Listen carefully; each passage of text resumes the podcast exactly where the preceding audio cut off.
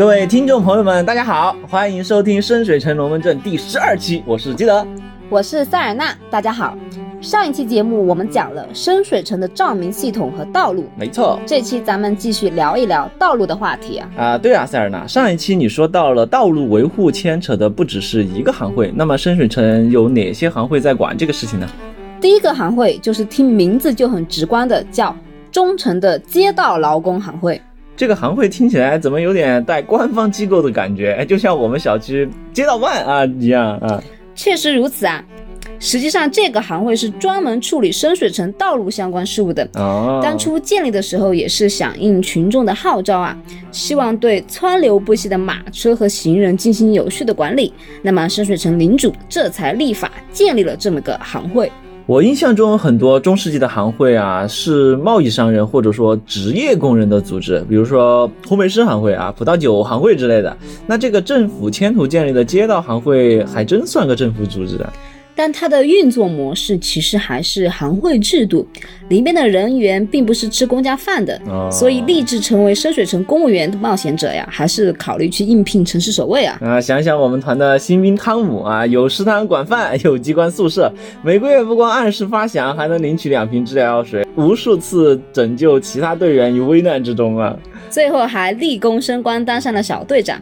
莱拉银手亲自为他颁发了深水城荣誉公民奖章。这就是农家孩子的逆袭之路啊！一名小农场主的孩子加入守卫，还当上了队长啊，简直比朝不保夕的冒险者生涯强太多了。哎，想要应聘城市守卫的冒险者，请到贸易区卷轴街城市守卫十六分局联系汤姆队长。哎，下次开团就可以把汤姆变成 NPC 了嘛？不过啊，现在我们还是说回街道劳工行会吧。好嘞，在成立这个街道劳工行会之前啊，领主连同管道工与水管工行会、凿石工、石匠、陶工和泥瓦匠行会的会长们开了几次会，从两个啊，注意是两个，不是六个，这两个行会里面抽调了两百人，组成了新的行会，专门来管理城市的街道。嗯，我想一想啊，前两个职业是一个行会，后四个职业是一个行会，那么为什么挑选这两个行会的人呢？你想一想啊，就会发现，哎，头一个行会是和下水道有关，后一个行会是和基建有关。哦，对哦，这两个方面和道路的关系都还蛮密切的啊。管道工和水管工行会啊，顾名思义就是铺设管道的。无论地上管道还是地下管道，那路面路基搞坏了，谁来修理呢？他们自己施工弄坏的不修吗？之前咱们说过了呀，深水城大部分地面都是铺设了鹅卵石的，那你把路修了，切石头铺石头的行会就有意见了呀？诶，这也算是抢了他们工会的生意吗？感觉有点微妙，一条龙服务还不好吗？各个行会之间啊，职责划分的还蛮清楚的，各司其职，或者说难听点，在自己的行业领域实施垄断。呃，分工明确，有优有劣嘛。那这个新成立的行会算是集两家之长喽？准确的说，是单独划分出了职能区域。哦，街道劳工行会成立以后啊，就把两个行会职权交叉覆盖的街道部分业务给承包了。之后，不管是铺下水道也好，路面铺石头也好，只要你在街上动工，就都得跟街道劳工行会。联系原来如此啊，领主也是很精明的。你看，既然新成立的这个行会啊，他们是两边自己出的人，那么有什么恩怨要闹的，也就是那两个啊，现在是三个行会之间自己协商解决的问题。那你就相当于两家联姻啊啊，然后生了个娃，再有矛盾说来说去都是家务事，不要天天到市政大厅来闹。对对对，那这个行会本身是怎么运作的呢？街道劳工行会的员工们啊，据说是深水城所有行会里最忙的人啊！要致富，先修路，手握财富密码呀！整个行会的人大多数时间都在为修路而忙碌，切石头、加工石头、铺石头什么的。那么冒险者在街上闲逛啊，可能会遇到前面的街道被绳子围起来，上面挂有告示说前方正在修路，请择道而行，顺便再附一张临时线路改道图。哎，这和我们现在的道路施工也没啥区别了嘛？对，出现这种情况呢，行人还好，马车就要倒霉一点，绕路不说，可能还会堵车。就像现在修地铁或者说是翻修路面一样啊，这条路不准左转，那条路不准右转，明明就在街对面，因为路口不能通行，还要绕好大一圈。哎，幸好我们俩出门都是靠公共交通或者共享单车。哎，这就是工人阶级的优势了吗？没错啊。咱们接着说路啊。深水城其实还有一种路面是铺木头的，哎，感觉这个成本会有点高呢。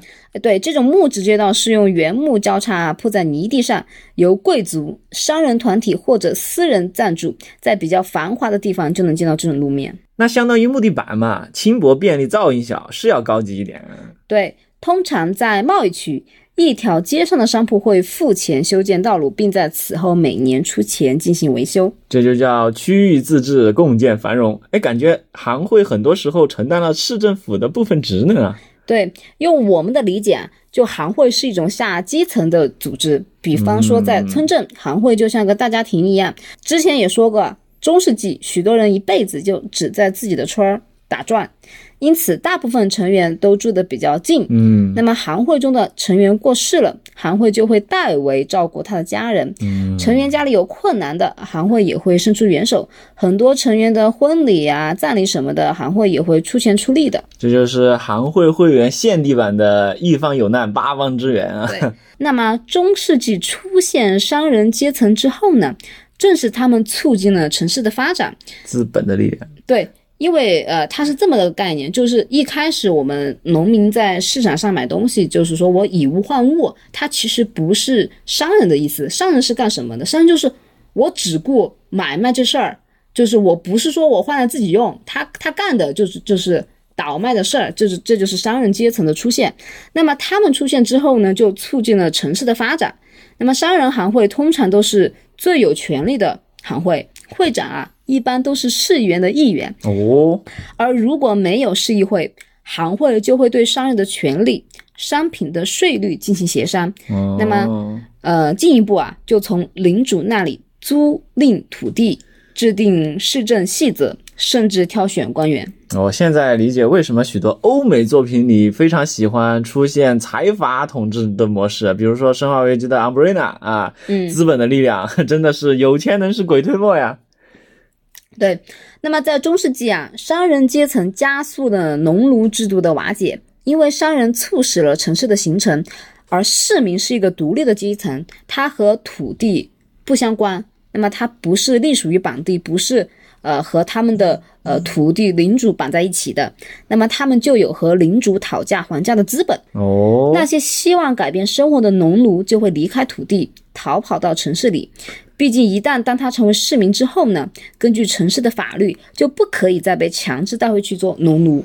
嗯，这样听下去感觉还有点人性化。其实这个也能设计一个剧情嘛，一个逃跑的农奴啊，请求冒险者们的帮助，阻止他的主人要带他回去。可是这个农奴呢，身无分文，而他的主人却可以。给玩家们一大笔钱来寻回这个农奴，哎，我其实也很好奇，玩家遇到这种情况会怎么做？嗯，可能他们会先评估一下别人给多少钱吧。啊，这又是一个考验冒险者们对阵营和角色理解的机会啊！就看城主是怎么安排更加具体的细节了嘛。我们要对善良的冒险者有信心嘛。嗯，说回街道劳工行会啊。他们在铺路的时候还会和另外一个行会合作哦，对哦，说了半天才说了这么一个，还有一个是谁呢？哦，等等，我猜到了啊，是肯定是供应原材料的行会。哎，这你就说错了啊，哎，他们是和测绘师、地图和制图师行会合作，因为他们得对街道进行规划，事先预留出下水道的入口。那深水城的城市规划还是很到位的嘛，然后流程完善。那这个测绘师、地图和制图师行会是不是知道很多建筑的隐秘呢？啊，不一定是所有的建筑啊，但他们手里一定有不少测绘图纸，至少大部分街道的情况他们是比较清楚的。嗯，而且这个行会还会为深水城所有新建筑设计。呃，并绘制所需的蓝图。嗯，如果一个建筑要进行扩建啊，不管你是变高还是变宽，都需要测绘师进行测量。也就是说，如果想要知道一个建筑的分布图，可以到这个行会去查看喽。理论上是可行的，但这些图纸也不是大白菜啊，不是说你随随便便就能拿得到的。我懂，大白菜也得花钱买呀。哎，看来如何拿到图纸，就需要玩家们和城主自己去博弈了。嗯，还有一点啊，建筑的图纸要比街道要复杂，因此会有部分设计图啊收藏在其他的行会。哦，要知道一栋建筑的详细信息，比如说占地面积、高度、房屋布局。冒险者们可能需要去好几个行会才能找齐这些图纸，所以说啊，一张准确的地图重要性和作用不言而喻。那我们说回街道劳工行会哈，那你说这是深水城里最累的行会，那他们的会员待遇怎么样呢？这份工作很辛苦，所以深水城市民啊对行会成员也非常感激。具体的表现是啊，酬劳就给的很大方哦，学徒工作一天是十二个银币。正式成员是三个金币一天，然后雇主还要出十个金币一天的餐饮费，这个比例也太奇怪了。为什么伙食费反而是最高的？吃什么要吃十个金币啊？顿顿鲍鱼龙虾吗？不对，深水城是海港，海鲜应该更便宜啊。哎，记得你这个着眼点啊就太小了。其实很好想明白的嘛，不是吃的好啊，是一个施工队所需的人比较多，在深水城。铺设一般实质的道路需要一个包含十到十二名成员的施工队，那么成员每人还要携带一个学徒。哦，老司机带队，那一个施工队的实际成员是二十到二十二人，算下来每个人一天在吃上面就只花五个银币啊，瞬间标准就没那么高了啊。对，刚才说的是一般的道路啊，如果是在泥土上面铺木板。那么只需要两个成员加上十到十二名学徒啊，学徒果然才是真正的廉价劳动力啊！对，单纯的修理道路啊，就只需要两到三名学徒。那建设和修理道路的材料是谁来提供呢？他们内部采购吗？石料的话，由之前提到的凿石工、石匠、陶工和泥瓦匠还会提供，包括碎石和整块的方形石。你要说内部采购，其实也没多大错误。呃，那还有其他的材料呢？木料则由安菲尔、红松镇和拉萨南塔尔提供。怎么突然就走那么远啊？这个拉萨南塔尔啊，是深水城北边的一个小村庄，现在受深水城的保护，有六十名守卫驻扎在附近，每个月都会派人向深水城做一次汇报。哎，有点像城市的前哨站。哎，我突然就想到，要是团里的玩家临时缺席，咕咕咕，那就把他指派到这个村里当个协防员好了。你说的对啊，城主可以和玩家商议，也可以自行投点，来看看这个协防员有没有可能拿到工资啊。震惊啊！我竟然可以从塞尔纳嘴里听到“给玩家工资”几个字。我没说给，我说的是有可能拿到工资。我要把抠门人设坚持到底哦。啊，好了好了啊，大家。我相信大家已经对你的人设印象深刻了。那么回归正题啊，你说凿石工、石匠、陶工和泥瓦匠行会不参与修路之后，他们又主要负责什么呢？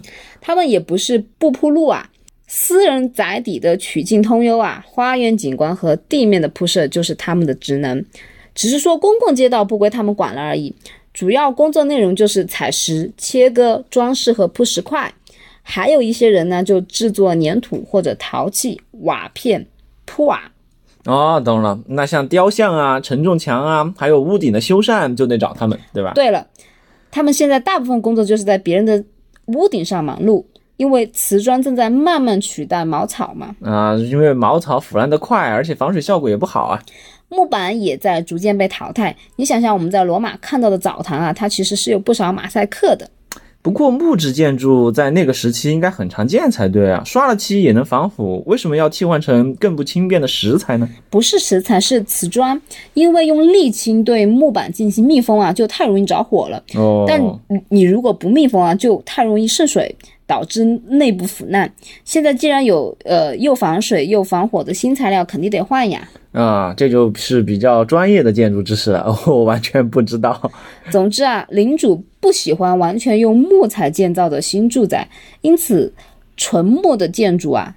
仅限带阁楼的一层建筑，那么所以石匠行会的成员在城市的新建筑上呢，出力也是很大的。我想领主也是出于安全的考虑吧。对，还记得之前我们统计过的深水城人口吧？嗯，有一百多万，而城市面积只有二十五平方公里不到，所以深水城也是拥挤的大都会啊。嗯，建造房子都拼命往上建造，都是多层建筑。嗯，想在海滨区买块地，真够独栋别墅啊！是越来越难弄。这房价一路攀升，那这个行会成员的收入应该挺不错的呀。行会的石料是从米拉巴或者港口拉斯塔运过来的。哎，你刚才说内部采购，我还以为石料就是深水城就地开采呢。那米拉巴除了出产矿石之外，还卖花岗石？可不是吗？矮人们挖掘隧道、开采矿石，那些断裂的山体和石块堆积起来，又没有价值，又占空间，对建筑也很敏感的。他们就能发现啊，这些被丢弃的碎石可以切割成规则的矩形石块，并且以啊一个铜币一块的价格售卖给其他需要建材的地方。啊，产业链的开端就是废物利用啊！哎，而这些石砖遇到深水城，就变成每块两个铜币。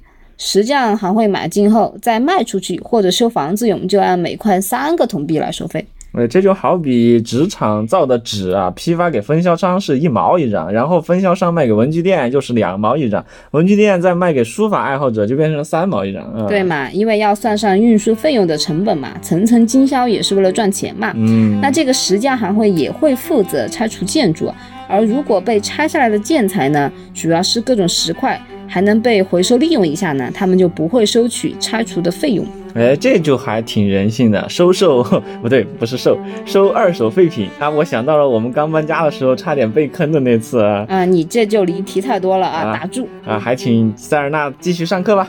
那么，行会成员修理或是修建建筑时，每个成员每天的酬劳是十个金币，还要加上每天十个金币的餐补费。又是十个金币的饭钱，不愧是师出同门哈。房主还要出材料费啊，普通石料三个铜币，刚刚已经说过了嘛，对吧？嗯。大理石要五个铜币，当然行会也有更高级的石头，比如说黑曜石什么的啊，只要您付得起钱，镀层金都行。冒险者如果想要修葺自己的房子，可以盘算一下价钱。那他们一个施工队有多少人呢？一般是五到八名。还要再加上相应数量的助手，助手的钱是每人每天三个金币。哇哦，这比修路的学徒要赚得多呀！哎，我突然觉得当个切石头的也挺有前途啊。呃，前提是你身处的地方能有这么多建筑给你修。肯弗莱特的中世纪三部曲第一部《圣殿春秋》啊，一开始那名好手艺的工人就因为自己居住的地方没有什么建筑可以修，不得不拖家带口到其他地方碰碰运气。哎，这倒也是。不过城市生活真是多姿多彩啊！冒险者要是有门相应的手艺，就可以考虑去相关的行会挂个职嘛。不要忘了还要交入会费和每月的会费哦。哦，对他们不是现在的人才市场，而是。职业俱乐部哈，要付费才能享受相关的待遇。节目一开始呢，还提到了管道工与水管工行会。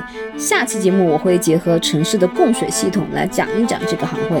那今天的节目看来就到此为止啦，谢谢大家的收听，也欢迎大家留言指教和批评，以及提出你的问题。我是基德，我是塞尔纳，我们下期节目见。